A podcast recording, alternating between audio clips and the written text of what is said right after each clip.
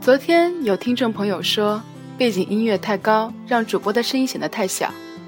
很抱歉，我不是专业的主播，更不是技术达人，只能用最传统的方式做一些尝试，希望大家海涵。但是更希望大家多提宝贵意见，帮助我们的电台不断成长。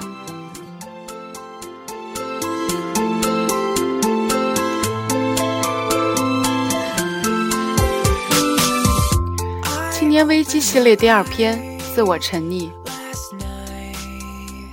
喜欢慢跑的人在北京生活会很痛苦，因为这里是一个但凡有一丁点儿蓝天白云，就会惹得全民在微博、微信里晒照片的地方。更不要说享受跑步时的清风拂面或细雨呢喃。出门别被卷进隧道一般的车浪，就谢天谢地了。对于我这个曾经在佛罗里达州跑过半程马拉松。并试图挑战全马的家伙来说，只能感叹：既然无法拥有，为何一朝享受？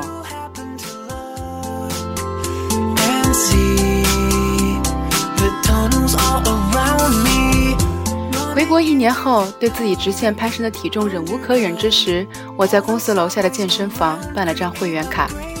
为了让投资物有所值，我还特地发动了社群舆论的监督力量，在朋友圈里晒每天的运动成绩。果不其然，朋友们的评论和赞许不但帮我顺利度过良好习惯养成前的堕代期，甚至还助长了我的自恋。慢跑最大的敌人不是体能，而是无聊感。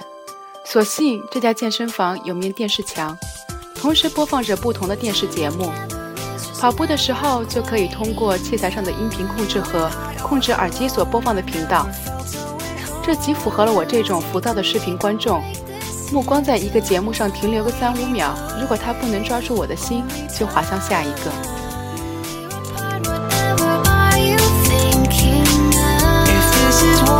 昨天跑步的时候，不知道瞄到哪家电视台播放的一个韩剧镜头，大叔型的男主角从车窗探出上半身，吻了站在车边的女主角。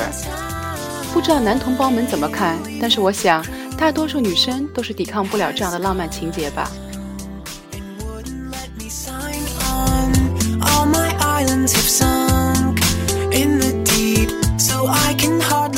读研的时候，我们班也有一个韩国男同学。对于当时不到二十五岁的我来说，将近三十五岁的他应该算是大叔了吧。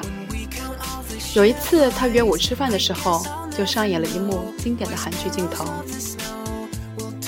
当时我在图书馆找书，他跑过来找我，但是并没有像其他人那样走到我跟前，而是跟我隔着书架，从书籍顶端和上层书架之间不到十公分的空隙处，直直地盯着我的眼睛，说：“晚上一起吃饭吧。”瞬间我就被这般韩剧浪漫的四目相对给电了一下，并久久不能自拔。我想，如果有人这样追我，我定是无可抗拒的。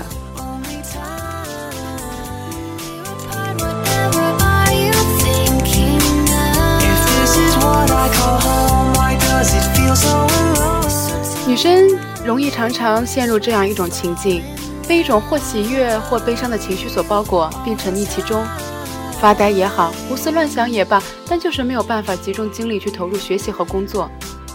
即便编辑一百二十通电话打过来催我的稿子，我也是一副渐渐的样子，心里嘀咕：我已经尽力了，但是真的无能为力。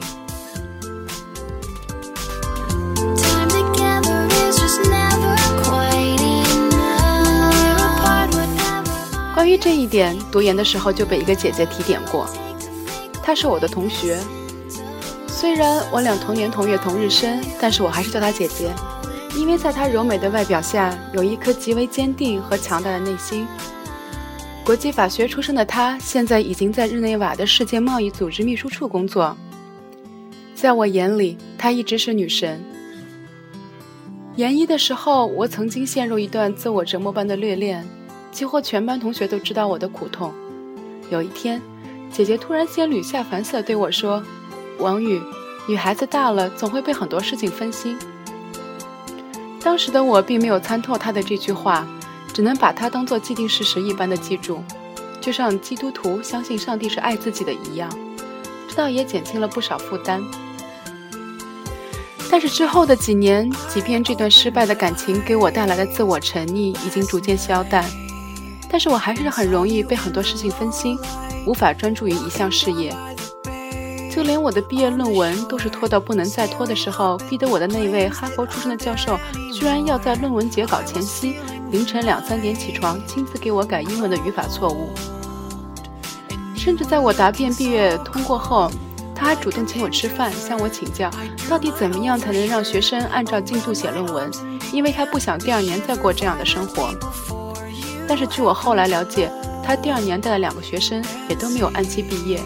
不知道是不是被我们之前斑斑的劣迹所拖累了。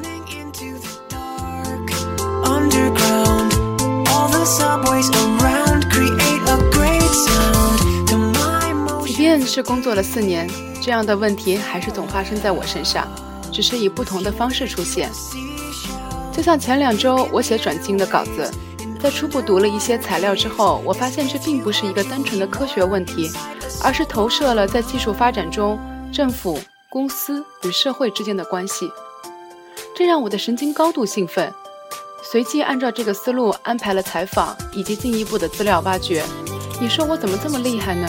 这么快就直戳要害？但是很快我就对这个题目失去了兴趣，因为我认为我已经发现了问题的症结，剩下来的只是无聊。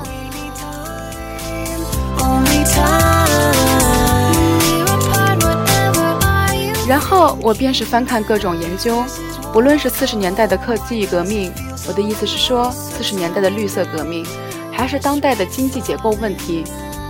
再然后悲剧便发生了，一个周末很快过去，编辑过来催稿子，而我尚未动笔，甚至连采访录音都还没有开始整理。这样的事情随着每一个初刊截稿的周期进行着一次次的轮回。每次不是因为对感情所沉溺，就是对新事物而沉溺，甚至是最近对于卫星游戏的沉溺。是不是因为人的过于自恋，希望把心思用在能够带来自我满足的地方，好似湖边的美少年，最后变成了一朵水仙花？听神经学的朋友说，他们对大猩猩做过类似的实验，也表现出极其相似的反应。动物和人一样。都是对短期就能出现的奖励给出积极的反馈，而对长期才有的奖励则表现怠慢。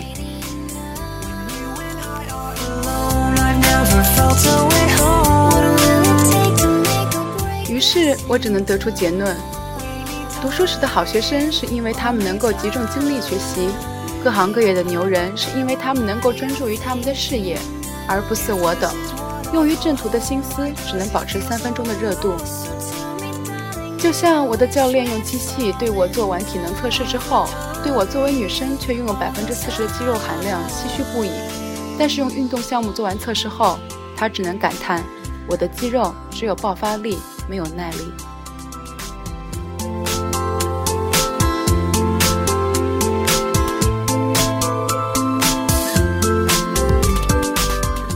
我相信人的心性合一，这样的身体映衬着这样的精神。或许等兴趣转化为兴趣，等兴趣转化为习惯之后，它才能成为良师益友。此刻，我想我明白了村上春树对于马拉松的热爱。文章到这里便结束了，下次跟大家继续分享青年危机系列的第三篇《大城小镇》。希望这首歌剩下的部分能够陪伴大家周末好心情。